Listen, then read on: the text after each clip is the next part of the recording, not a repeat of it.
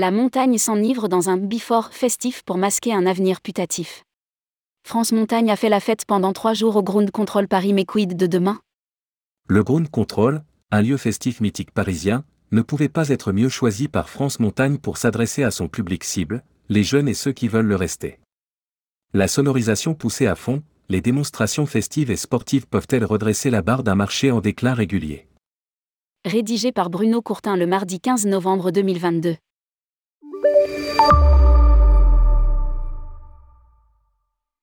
Ne boudons pas notre enthousiasme et saluons cette initiative de France Montagne, le collectif qui rassemble l'Association nationale des maires de stations de montagne, les domaines skiables de France et l'école du ski français.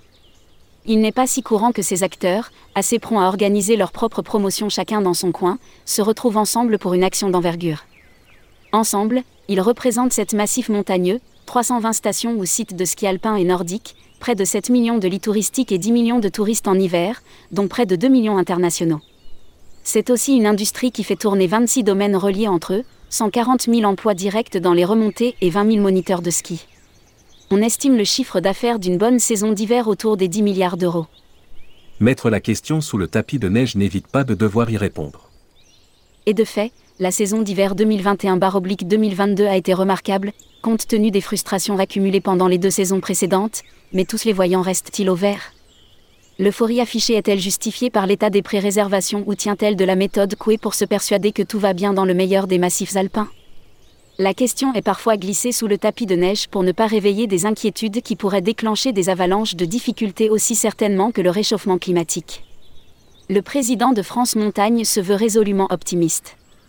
Après un hiver 2021 à 2022 qui a vu le retour en nombre des vacanciers français dans nos stations, nous nous apprêtons à vivre une nouvelle saison d'hiver passionnante avec, nous l'espérons, la présence des skieurs internationaux. De fait, l'Observatoire des stations de montagne OSM piloté par l'ANSM et Atout France annonce 7% de gains de réservation par rapport à la même période de l'an passé. Compte tenu de la tendance à réserver de plus en plus au dernier moment en fonction de la météo, la nouvelle est plutôt bonne. À mi-novembre, les lits marchands sont réservés à près de 40%. C'est déjà un socle conséquent. On comptera, non pas les bouses à la fin de la foire, mais les lits occupés en fin de saison. La fréquentation de la montagne va-t-elle résister à l'inflation et au pouvoir d'achat? Pas de souci alors? Les remontées mécaniques tourneront à plein sans augmentation des forfaits malgré une explosion des coûts de l'énergie. Les fans de ski vont plonger dans leurs économies pour ne pas se priver de descente et de raclette malgré l'inflation et l'inquiétude sur le pouvoir d'achat. En est-on certain? C'est vrai que l'expérience des années précédentes a montré que le marché est solide, 75% des pratiquants de la montagne l'hiver sont motivés par le ski alpin, et la diversification des activités pourrait prendre le relais. Il existe en effet une cinquantaine d'autres activités possibles pendant la saison hivernale, dont un certain nombre ont été révélées pendant la crise sanitaire, raquettes, ski de fond, ski de randonnée, chien de traîneau, luge, fatbic, marche nordique. Une génération, bronzée fond du ski, qui n'a pas fait de petit. La vraie question est de savoir si ce manteau de certitude et d'espoir peut résister au glissement d'une pente mouvante qui décline lentement. L'analyse sur 15 ans du volume de journée skieur montre qu'il stagne, voire s'affaisse lentement de quelques pourcents. C'est un marché mature, comme disent les spécialistes du marketing produit. En gros, la génération des bronzés fond du ski et du vin chaud en bord de piste n'est pas remplacée par les nouveaux skieurs, les jeunes générations pour lesquelles les sports d'hiver feraient partie des évidences. En France, le snowboard est très minoritaire, même s'il fait râler les titulaires d'une étoile ou d'un chamois, frôlés à toute vitesse sur les pentes. La quasi-disparition des classes de neige n'incite pas les jeunes à monter sur des skis plus tard. On a constaté que 80% des adultes qui n'ont pas été à la montagne étant jeunes ne feront pas de ski quand ils en auront les moyens. Deuxième phénomène qui inquiète. Le modèle économique de l'immobilier de montagne qui fait que la moitié des lits sont froids, occupés au mieux quelques semaines par an. Les coûts de construction ou de rénovation les rend impropres à la réhabilitation et les nouveaux adeptes ne veulent pas s'entasser à 6 dans un 12 mètres carrés, en rabattant la table du salon pour libérer deux couchettes.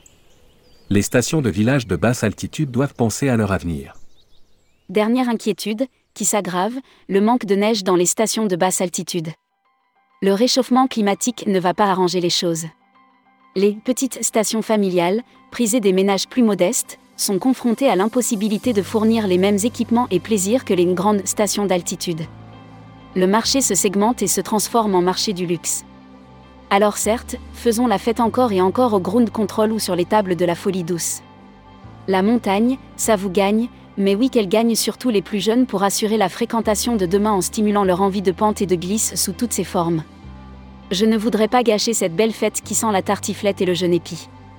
Les associations, groupements, clubs, clusters, agences liés à la montagne n'ont jamais été si nombreux.